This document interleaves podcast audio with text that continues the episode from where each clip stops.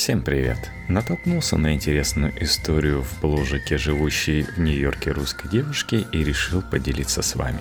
Хоть она и от лица девушки. Заранее извиняюсь за несовпадение голоса и рода.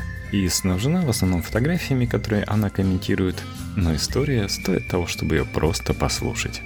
Три недели в Мехико-Сити – так и с веганской чаризой, забытый испанский, который так и не удается вспомнить, путешествие, которое совсем не путешествие, два похода в американское консульство, три квартиры на Airbnb, недельные перерывы между горячим душем – таковы три ноябрьских недели в Мексике. Мехико – хаотичный гигант, исследовать который совсем непросто. Оказавшись там случайно и на фоне не самых приятных задач – Вкусная еда, солнце каждый день и невероятное смешение цветов и деталей на улице сделали эту поездку интересной. Сумбурному городу такой же сумбурный пост. Празднуем День Благодарения, американский праздник, за окном Мехико-Сити, за столом шесть мексиканцев, двое шведов, один американец и мы, двое русских. Самая дурацкая причина оказаться в Мексике – самый нелепый год – и поэтому, естественно, самый абсурдный первый день благодарения в моей жизни. Мы пришли раньше всех, поэтому час ждали хозяйку в подъезде. Я пеку пекан-пай, хост Габриэла запекает индейку.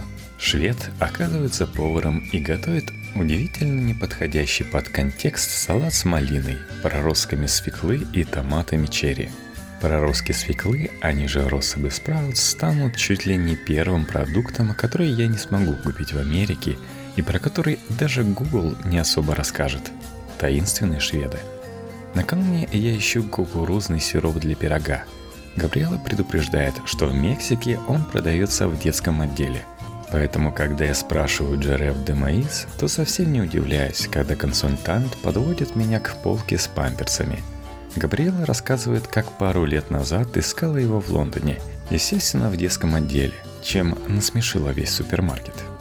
Нам мало переездов по Нью-Йорку, поэтому мы зачем-то экспериментируем с Airbnb. Первая квартира будет без кухни, но с аквариумом. Мне нравится кричать по утрам «Буэна манана пескадос», и я беру на себя задачу кормить этих безэмоциональных зверей – чтобы добраться до квартиры, которая в самом центре, нужно перейти по мосту семиполосную дорогу. По вечерам там собирается большая пробка. В голове играет по Садовому кольцу Ельчу Данка. Насколько же Мехико-Сити в проблемных местах похож на Москву. И только виднеющаяся вдали гора напоминает, что это все-таки не Москва. Потом американское посольство дарит нам неизвестное будущее. И мы снимаем вторую квартиру, уже с кухней – Прямо над плитой окна с подозрительно круглыми дырками в стекле я жарю по утрам яичницу и воображаю себя в каком-то мексиканском триллере про бандитов. Пригорит еда, полетят пули. Хозяин этой квартиры совсем не говорит по-английски. Наше знакомство начинается с просьбы одолжить соль и штопор. Через два дня нам приносят утюг и микроволновку. Вино в итоге мы открываем давно подсмотренным на YouTube способом с помощью тапка – Горячая вода по расписанию. Обычно с 8 до пол 11 утра. На выходных выключает совсем. Несмотря на жаркую погоду, все две недели было выше 20 градусов. В обоих квартирах очень холодно. Пройти босиком до холодного душа, как по снегу в прорубь. Бесконечное мексиканское крещение. После джентифицированного Нью-Йорка Мехико больно бьет одинаковостью лиц – я вдруг представляю, как себя чувствуют в России люди неславянской внешности. Необычное ощущение. В Мехико я вдруг осознаю, насколько важен язык. Кажется, что каждую прогулку я даю обет молчания на несколько часов. Я бесконечно ругаю себя и совсем забытый испанский. Через пять дней одиноких скитаний по городу я наконец-то решаюсь заговорить с продавцом тако. Так у меня появляется первое свое место в городе – меня учат правильно заказывать грингу с ананасом и накладывать полную тарелку бесплатных топпингов. Я вдруг знакомлюсь с толпой симпатичных ребят. Мы обсуждаем на полуанглийском, полуиспанском культуру, политику и еду. Гринга оказалась не менее прекрасной, чем первый разговор в чужом городе, что на следующий день я веду туда Артура. Рассказываю, что давно не ела такого вкусного мяса, но надеюсь, что они сделают для него что-то вегетарианское. Место оказывается веганским, а мясо чериза – соевым продуктом. Я до сих пор удивлена такому хорошему заменителю. Уличная еда в Мехико – это не фастфуд и не то, что едят на бегу. В силу климата улица стала идеальной дешевой локацией для кафе. Поэтому едят здесь медленно и социально.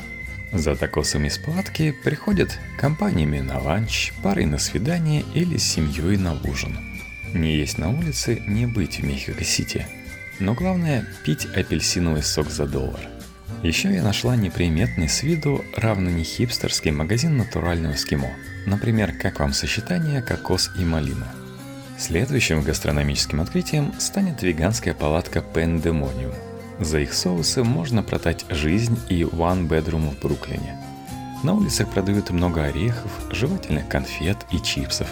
Когда я покупала пекан для пирога, три добрых человека из очереди пытались объяснить, что это очень дорогой орех, и мне придется много заплатить. В Мексике невероятно много детей и любви. Вообще, я нигде не видела столько целующихся людей, как здесь. Пара любого возраста держится за руки, танцует на тротуарах и целуется до зависти. Как-то во время поездки по Бруклину на метро я наблюдала, как в вагон зашел мужчина, двое детей закричали «папа» и радостно залезли ему на шею. Еще тогда я смотрела на эту милую мексиканскую семью и думала, что для меня это просто мужчина в рабочей одежде с уставшими глазами – а для кого-то самый любимый на свете папа. Эту рефлексию я часто вспоминаю в Мехико. Противовес моим красивым историям про любовь, Мексика на 16 месте в мире по домашнему насилию. Здесь те же знакомые с Россией проблемы. Отсутствие сексуального образования, уличный харазмент, существование определенных гендерных ролей, высокий уровень распространения ВИЧ и так далее. В метро есть специальные вагоны для женщин – Первый раз я зашла в обычный вагон и очень удивилась, что в нем одни мужчины. Потом я случайно попала в женский вагон, а после уже увидела специальное ограждение и смотрителей. При мне нескольких мужчин развернули. У поездов смешные резиновые покрышки на колесах, поэтому метро очень тихое. Еще Мехико-Сити – это город собак.